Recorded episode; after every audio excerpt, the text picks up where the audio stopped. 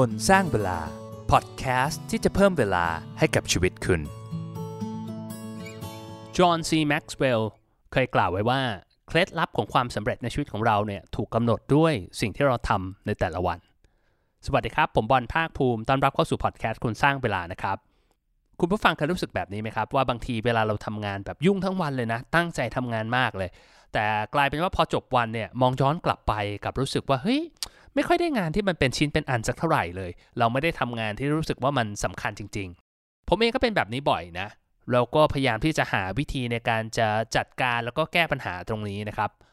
ผมค้นพบว่าปัจจัยที่สำคัญที่สุดอันหนึงนะที่จะช่วยให้เรา productive มากขึ้นเนี่ยคือการวางแผนการทำงานของเราในแต่ละวัน ผมเองก็ลองใช้มาหลายวิธีแล้วนะ ตั้งแต่ GTD Getting Things Done Bullet Journal วิธีจด journal ต่างๆนะครับ แต่ ล่าสุดเนี่ยผมได้อัปเดตระบบ แล้วลองใช้ดูรู้สึกเฮ้ยมัน work มากนะก็เลยอยากจะเอามาเล่าให้ฟังนะ คือแน่นอนแหละมันยังไม่ perfect แล้วมันก็อาจจะไม่ได้เหมาะกับทุกคนนะครับ แต่ผมคิดว่าระบบเนี้ยเวลาผมใช้ผมรู้สึกว่าเฮ้ยผมทำงานกับมันได้มากขึ้นทำเป้าหมายที่สำคัญสำคัญได้สำเร็จดีขึ้น แล้วก็แถมยังรู้สึกดีกับตัวเอง ไม่ค่อยรู้สึก burnout สักเท่าไหร่นะ ผมจะเล่าให้ฟังว่าปัญหาที่ผมเจอคืออะไรในก่อนหน้านี้นะ แล้วก็ solution ที่ผมใช้ มันคืออะไรแล้วทำไมมันถึงได้ผล แต่ก่อนจะเริ่มเนี่ยก็อย่างที่เคยบอกกันไปแล้วนะว่าผมทำกรุ๊ปคนสร้างเวลานะครับ หลังๆเนี่ยมีคน add เข้ามาเพิ่ม แต่ว่าดูแล้วคนที่ทำ30 day challenge ก็ยังไม่ค่อยเยอะเท่าไหร่นะ ผมคิดว่าการฟังเนื้อหาดีๆเนี่ยมันก็เป็นเรื่องที่ดีนะ ฟังพอดแคสต์อ่านหนังสือเอาคอนเทนต์ดีๆใส่หัวไปก็เป็นเรื่องที่ดี แต่ว่ามันจะดีกว่าถ้าเราเอาไอ แรงบันดาลใจเอาคอนเทนต์ดีๆเหล่านั้นนะมาเป็น action แล้วก็เป็นการสร้างนิสัยเพื่อจะเปลี่ยนแปลงตัวเราจริงๆนะครับ ก็อย่าลืมไปจอยกลุ่มคนสร้างเวลา แล้วก็ทำ30 day challenge กันนะครับ เอาล่ะไปฟังกันเลยครับ กับเทคนิคการวางแผนการทำงานรายวันของผมเป็นยังไงบ้างก่อนอื่นต้องเล่าให้ฟังก่อนนะว่าไอ้ปัญหาที่ผมเจอบ่อยๆเนี่ยคืออะไร ว่าไอ้ระบบ productivity system เนี่ยผมคิดว่า มันไม่ใช่ปัญหาที่ผมเจอคนเดียวหรอก มันน่าจะเป็น common problem ที่แบบ เฮ้ย หลาย ๆ คนอาอาจจะต้องเจอเหมือนผมนะ อาจจะหนักเบาแตกต่างกันไป แต่ผมคิดว่าโทนมันน่าจะคล้าย ๆ กัน ข้อแรกเนี่ยที่ผมเป็นหนักที่สุดเลยก็คือว่าผมยุ่งทั้งวันเลยทำงานเยอะมาก แต่จบวันกลับรู้สึกว่าไม่ค่อยได้ทำอะไรที่มีประโยชน์สักเท่าไหร่ ผมรู้สึกว่าผมไม่ได้ใกล้ความฝันของผมมากขึ้นน่ะปัญหาอีกอันหนึ่งที่ผมเจอคือผมรู้สึกว่าผมใช้เวลากับเรื่องไร้สาระมากเกินไป ตัวดูดเวลาของผมเนี่ยก็คือ YouTube เวลาแบบเล่นอินเทอร์เน็ตไปเรื่อยๆอะนะครับเช็คผลบอลแล้วก็ไปดูโน่นดูนี่รู้สึกไม่ค่อยมีประโยชน์สักเท่าไหร่ ปัญหาที่ 3 ที่ผมเจอคือผมโดน distract โดนรบกวนได้ง่าย มันมักจะมีเรื่องให้ผมเปลี่ยนใจอะคือตอนแรกตั้งใจจะทำงานสำคัญที่เราวางแผนไว้ แต่กลายเป็นว่ามีงานด่วนเข้ามาแทรก ซึ่งบางทีมันอาจจะไม่ได้สำคัญเท่าไหร่นักนะครับ แต่ว่ากลายเป็นว่าเราไม่ได้ทำงานที่สำคัญแต่กลับไปทำงานที่ด่วนแทน ปัญหาอีกอย่างหนึ่งที่ผมเจอบ่อยก็คือว่าผมรู้สึกแย่กับตัวเอง คือเหมือนกับเวลาเราตั้งเป้าหมาย 10 อย่างเนี่ย แต่ทำเข้าจริงทำได้แค่2อสอย่างเอง รู้สึกแบบตัวเองแบบเฟลอะรู้สึกตัวเองแบบล้มเหลว ตัวเองทำไมแบบทำงานไม่ได้เรื่องเลยอะไรเงี้ยนะครับ มันก็จะส่งผลทำให้ผมรู้สึกเครียด แล้วก็แบบวายดาวได้ไม่เต็มที่อะผมรู้สึกว่าผมยังยังอยู่ในโหมดการทำงานอยู่ ปัญหาเหล่านี้ ผมก็พยายามจะแบบปรับ fine tune ระบบอยู่นานมากนะครับ อย่างที่ผมบอกมันไม่ใช่ระบบแรกที่ผมใช้นะ ผมเปลี่ยนมาแล้วแบบ major change นะสักแบบสี่ห้าครั้งแล้วตลอดชีวิตของผมเนี่ย แล้วผมรู้สึกว่าเฮ้ยระบบเนี้ยมันมาลงตัว เดี๋ยวผมจะเล่าให้ฟังเป็นสเต็ป by สเต็ปละกันว่าไอ้ระบบเนี้ยมันมีขั้นตอนหรือมันมี phase ในการทำยังไงบ้างนะครับ ตั้งแต่เรื่องของการวางแผนระยะยาว การวางแผนรายสัปดาห์ รวมถึงการวางแผนรายวันนะครับ และเดี๋ยวผมจะเล่าให้ฟังว่าสุดท้ายเนี่ยทำไมระบบนี้มันถึง work นะ หลักข้อแรกเลยนะครับ ในการที่เราจะทำระบบวางแผนการทำงานของเราให้ดีเนี่ยนะเราต้องสร้างเขาเรียกว่าความเชื่อมโยงกันระหว่างเป้าหมาย หรือว่าความฝันของเราเนี่ยกับ action plan ที่เราทำในแต่ละวัน คือมันต้องมีความสอดคล้องกันอะคือถ้าเราทำงานที่มันไม่มีความสอดคล้องคือเราทำสิ่งที่เราต้องทำแต่มันไม่ใช่สิ่งที่เราอยากทำหรือมันไม่ใช่สิ่งที่มีความหมายกับเราจริง ๆ มันก็จะทำให้รู้สึกว่าเฮ้ยงานนี้มัน มันรู้สึกทำไปได้งานเยอะจริง แต่รู้สึกว่ามันมันไม่ matter รู้สึกว่ามันมันไม่ได้ตอบโจทย์ตอบ need เราจริง ๆ ซึ่งอันเนี้ยมันอาจจะต้องใช้เวลาพูดถึงเยอะเหมือนกันนะแต่ว่าสำหรับตอนนี้ผมอาจจะไม่ได้ cover ไอเดียทั้งหมด แต่คิดว่าน่าจะให้ได้คอนเซปต์คร่าว ๆได้นะครับ ก่อนอื่นเนี่ยผมอยากจะเริ่มต้นด้วยคำถามนี้ครับว่า ถ้าสมมุติพรุ่งนี้เป็นวันสุดท้ายของชีวิตเราเนี่ยจะยังมีอะไรอีกไหมที่เรายังเสียดายที่ไม่ได้ทำ คือเราเอาตรงนี้มาเป็นแรงบันดาลใจ อาจจะเป็นความฝันอะไรบางอย่าง หรือ inspiration อะไรบางอย่างที่เฮ้ยเราอยากจะทำมานานแล้ว แต่เรายังไม่ได้ทำมันสักทีหนึ่งถ้าเราเอาตรงนี้เป็น inspiration มันอาจจะทำให้เราเหมือนกับกล้าที่จะฝันกล้าที่จะคิดมากขึ้นนะครับและเอาแรงบันดาลใจตรงนี้แหละมาตั้งเป้าหมายในระดับสัก 3-5 ปีสำหรับผมนะครับ ถ้าถามคำถามนี้ว่าเฮ้ยก่อนตายอะยังมีอะไรที่ยังเสียดายที่ไม่ได้ทำนะครับ ผมก็รู้สึกว่าเฮ้ยผมอยากจะสร้าง Impact ให้กับคนให้กับสังคมนะครับ โดยการเป็นอินฟลูเอนเซอร์เป็น content creator นะครับ มีผู้ติดตามเยอะๆ อยากจะมีอิสรภาพทางการเงินมากกว่านี้นะผมก็จะมีตัวเลขสำหรับเป้า 3 ปี 5 ปีเฮ้ยผมอยากจะมีตัวเลขสินทรัพย์สุทธิเท่าไหร่ อยากจะมีสุขภาพที่แข็งแรง อยากจะมีความสัมพันธ์ กับคนใกล้ตัวให้ดี สร้างแบบ memory สร้าง moment ดีๆด้วยกันนะครับ อยากให้ลูกผมเนี่ยเติบโตมาเป็นคนดีมีความสุข มีความสามารถในการรับผิดชอบตัวเองได้อะไรพวกนี้ผมก็เอา inspiration เนี่ยแบบเฮ้ยก่อนตายเนี่ยผมเสียดายที่ยังไม่ได้ทำอะไรแล้วก็ตั้งเป็นเป้าหมาย 3-5 ปี ผมจะทำออกมาให้เป็นตัวเลขเลยนะ ว่าเฮ้ยเราอยากได้ผลตอบแทนเท่าไหร่ ผมจะทำช่อง YouTube เนี่ยอยากมีผู้ติดตามสักกี่คน มีสุขภาพเป็นยังไงรอบเอวกี่เซนอะไรพวกนี้นะครับ แล้วก็จะซอยมาเป็นย่อยๆ พอมันเป็นเป้าหมาย 3 ปี 5 ปี ก็อาจจะย่อยมาเป็นเป้าหมายรายปี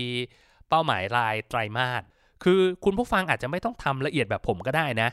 ผมเองก็ไม่ได้ทำเป๊ะๆหรอก แต่อย่างน้อยเนี่ยเราจะเห็นเขาเห็นโครงของเป้าหมายของเราอะแล้วเราจะเริ่มสร้างความเชื่อมโยงกันระหว่างสิ่งที่เราทำกับเป้าหมายของเราในระยะยาว เราจะได้รู้สึกถึงสิ่งที่เราทำมันมีความหมายอะเวลาเราจะเดินทางอย่างน้อยเรามีแผนที่เรามีเข็มทิศน่ะ เราอาจจะเดินช้าเดินเร็วเราไม่รู้แหละแต่อย่างน้อยเรารู้ว่าเฮ้ยเราเราเข้าไปใกล้เป้าหมายของเรามากขึ้นนะครับ ซึ่งอันเนี้ยมันอาจจะต้องใช้เวลานะ แต่มันคุ้มค่ามากๆ ถ้าเราค้นพบแล้วอย่างน้อยเราเห็น มันไม่เป๊ะ มันไม่ชัดตั้งแต่วันแรกหรอกว่าเฮ้ยอันนี้คือสิ่งที่เราอยากจะทำมันไม่ใช่ มันต้องเกิดจากการลองผิดลองถูกนะครับ แต่อย่างที่ผมบอกไปว่าเฮ้ยเราต้องหาอินสปิเรชันก่อนว่าเฮ้ยมันยังมีอะไรอีกไหมที่เรายังเสียดายที่ยังไม่ได้ทำแล้วเอาตรงนั้นน่ะมันเป็นแรงขับเคลื่อนในการที่จะตั้งเป้าหมายของเรา พอเราได้เป้าหมายระยะยาว เป้าหมายรายปีรายไตรมาสออกมาแล้วเนี่ยมันก็จะลิงก์มากับอะไรที่มัน actionable มากขึ้น เป็นแผนที่เราจะเห็นได้มากขึ้นก็คือเรื่องของการวางแผนรายสัปดาห์ ผมเองก็จะมาดูว่าอ้าวถ้าสมมติผมอยากจะบรรลุเป้าหมาย หรือว่า OKR ของผมรายไตรมาสเนี้ยผมต้องทำอะไรบ้างในสัปดาห์นี้นะครับอย่างสัปดาห์นี้นะที่ที่กำลังอัดพอดแคสต์นี่อยู่นะครับ เป้าหมายผมเนี่ยก็จะมีอยู่ 5 อย่างก็คือ ผมอยากจะออกกำลังกาย 3 ครั้ง ผมรู้สึกว่าแบบที่ผ่านมา2-3อาทิตย์ ผมไม่ค่อยได้ออกกำลังกายเลย แล้วรู้สึกว่ามันมีผลเรื่องของสุขภาพจิตใจเรื่องของความเครียดการนอนนะครับ ผมรู้สึกว่าเนี่ยเป็น priority อันดับหนึ่งเลยคือเรื่องของการออกกำลังกายนะครับข้อ 2 ผมอยากจะรีวิวพอร์ตหุ้นที่เวียดนาม ซึ่งอยากจะทำหลายทิตย์แล้วแล้วก็ดูผัดผ่อนมาเรื่อยๆรู้สึกว่าเฮ้ยมันต้องทำแล้วล่ะ แล้วก็ข้อที่3เนี่ยคือผมอยากจะเขียนแล้วก็อัดคลิป YouTube ข้อที่ 4 ผมอยากจะจัดโต๊ะทำงานให้เรียบร้อยนะ วันก่อนโดนลูกว่าว่าป้าป้าเป็นตัวอย่างที่ไม่ดีนะครับว่าโต๊ะลกก็รู้สึกว่าเฮ้ยอยากจะทำแล้วก็ข้อ5เนี่ยก็คือสรุปบัญชี แล้วก็สินทรัพย์ของผมในเดือนล่าสุดนะก็เป็นงาน 5 อย่าง ซึ่งมันก็จะตอบโจทย์ไอ้เป้าหมายของผมในระยะยาวที่แบบเฮ้ยอยากจะเป็นอินฟลูเอนเซอร์อยากจะมีสินทรัพย์สุทธิอยากมีอิสรภาพทางการเงิน อยากมีสุขภาพที่ดีอะไรพวกนี้นะครับ ถามว่าทำไมต้องตั้ง 5 อย่าง ผมรู้สึกว่า เวลาผมทำงานเนี่ยผมมี 5 วันใช่ไหมผมตั้ง 5 อย่างเนี่ยเท่ากับว่าแต่ละวันเนี่ยผมก็จะพยายามที่จะโฟกัส มันอาจจะไม่ได้เป๊ะหรอกอย่างเรื่องออกกำลังกาย มันก็ต้องอาจจะต้องทำหลายวันใช่ไหมแต่อย่างน้อยเนี่ยก็คือ 5 วัน 5 อย่าง ผมรู้สึกว่ามันเป็นตัวเลขที่เอ้ยกำลังดีอะคือเคยตั้งมากกว่านี้แล้วรู้สึกว่าแบบมันมันลอสแล้วก็กลายเป็นว่าเราทำมันไม่สำเร็จ ก็แล้วแต่คนนะ แต่ผมคิดว่าเลข5เนี่ยเป็นเลขที่ผมลองปรับไฟจูนแล้วรู้สึกเอ้ยมันกำลังดีนะครับ และที่สำคัญนะใน 5 อย่างนี้นะผมก็จะ ranking ด้วยนะครับที่ผมบอกไปก็คือตามลำดับความสำคัญนะคือหมายความว่าผมจะรู้สึกไม่ดีถ้าผมทำเป้าหมายเบอร์ 3สำเร็จ แต่ว่าเป้าหมายเบอร์1ไม่สำเร็จ ซึ่งในหลาย ๆ อาทิตย์ที่ผ่านมามันเป็นอย่างนั้นนะอาทิตย์นี้ผมก็พยายามที่จะย้ำตัวเองว่าเฮ้ยต้องทำเป้าหมายเบอร์หนึ่งให้สำเร็จนะครับก่อนที่จะมาทำเป้าหมายเบอร์ 2 อะไรเนี่ยมันก็จะทำให้เราโฟกัสมากขึ้น ประเด็นมันก็คือว่าให้ทำงานที่สำคัญ โดยเน้นที่คุณภาพ มากกว่าปริมาณ หมายความว่าสมมติถ้าผมทำงานที่แบบไม่สำคัญเลยที่ไม่อยู่ใน 5 ข้อนี้ทำได้เยอะมากเลย แต่ไองานสำคัญที่อยู่ใน 5 ข้อนี้ทำไม่ได้สักข้อเนี่ย อย่างเงี้ยถือว่าเฟล ซึ่งหลาย ๆ อาทิตย์ที่ผ่านมาผมเป็นอย่างนั้นนะ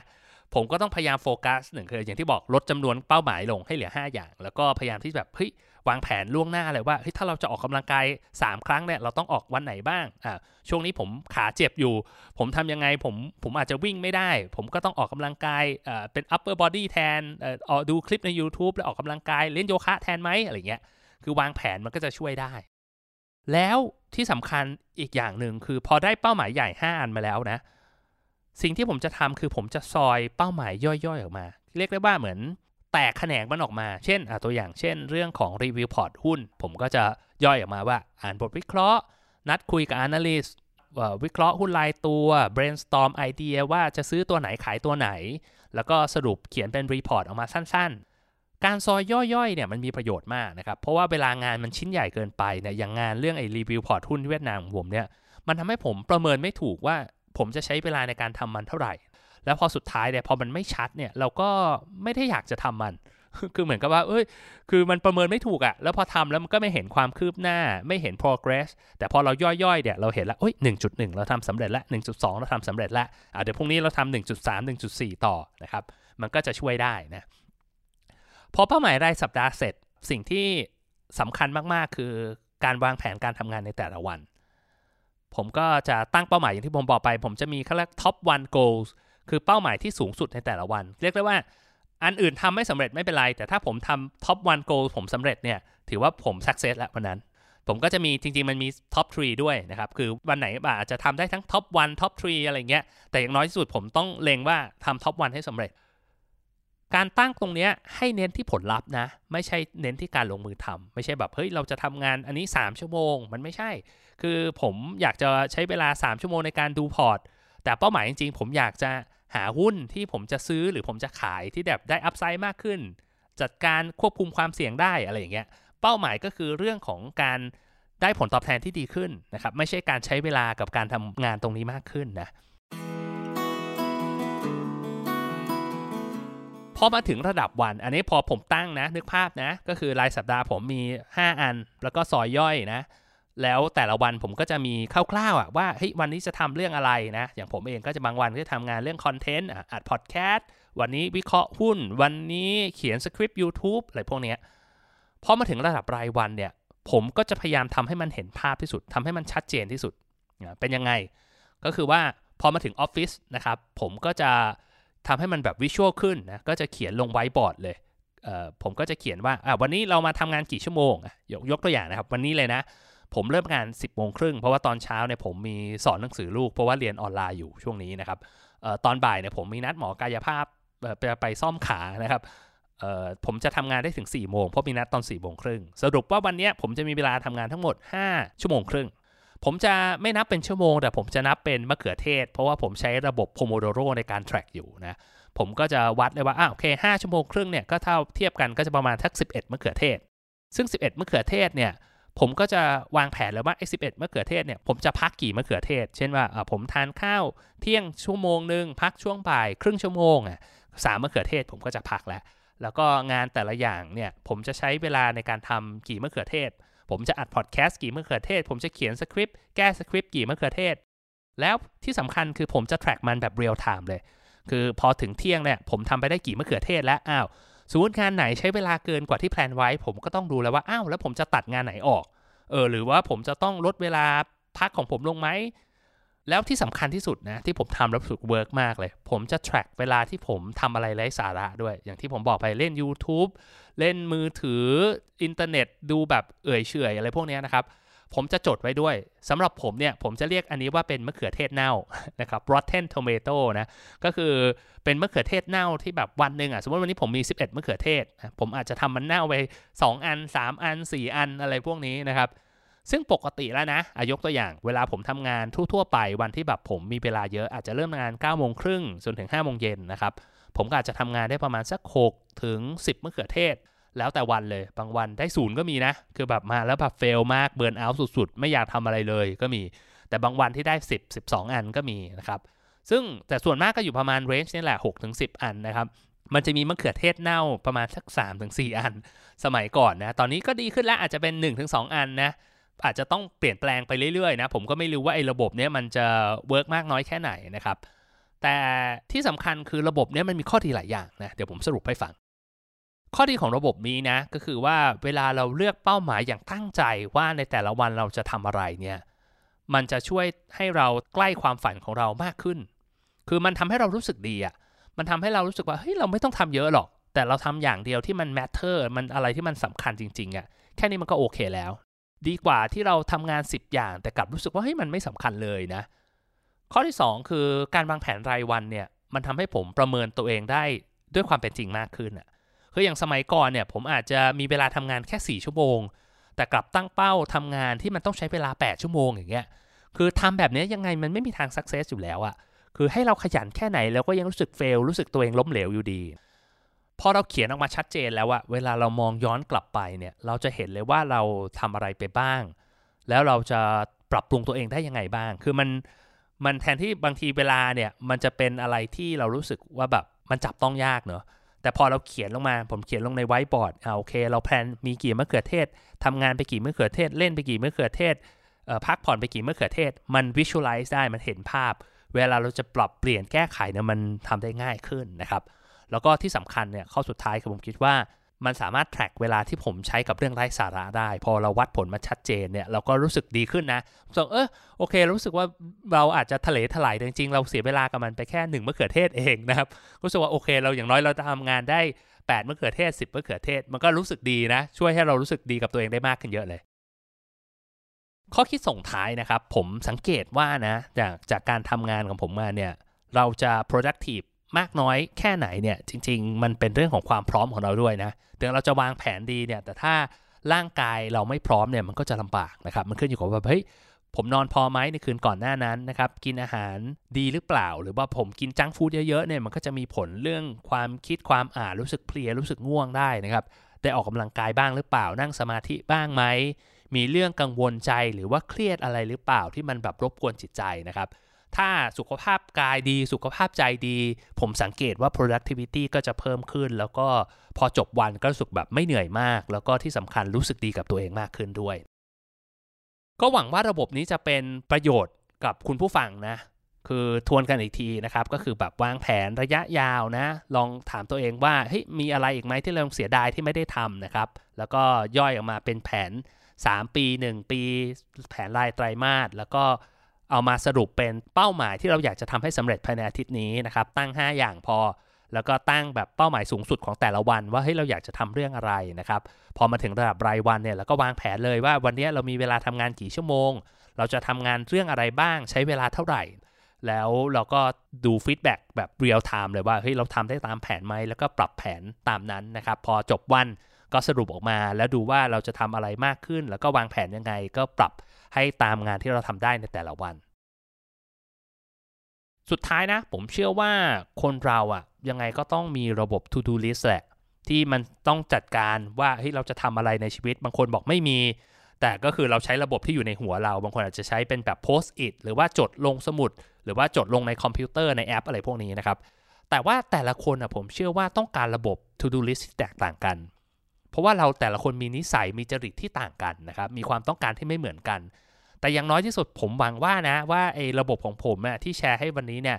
น่าจะเป็น inspiration ให้คุณผู้ฟังสามารถเอาไปสร้างระบบของตัวเองได้ ที่มันเหมาะกับตัวคุณผู้ฟังเองนะครับ ซึ่งผมเองนะทำระบบนี้ขึ้นมาก็เอา inspiration มาจากคนอื่นเหมือนกันแหละหยิบเล็กผสมน้อยจนกลายเป็นระบบที่ผมรู้สึก happy กับมันนะครับ มันอาจจะเหนื่อยสักนิดนึงนะ แต่ถ้าทำมันสำเร็จเนี่ยผมรับรองว่าคุ้มค่าแน่นอนนะครับ ก็ขอเป็นกำลังใจให้กับคนที่อยากจะสร้างระบบ To Do List ของตัวเอง ให้มันแบบตอบโจทย์ชีวิตจริง ๆ นะครับ ก็ลองดูนะ มีอะไรก็มาถามได้ในกลุ่มคนสร้างเวลานะครับ และถ้าชอบคอนเทนต์ดี ๆ แบบนี้นะครับ ก็อย่าลืมช่วยกันแชร์ ช่วยกันกด Follow กดติดตามนะครับ แล้วพบกันใหม่นะครับ ผมบอลคนสร้างเวลา สวัสดีครับ คนสร้างเวลาพอดแคสต์ที่จะเพิ่มเวลาให้กับชีวิตคุณ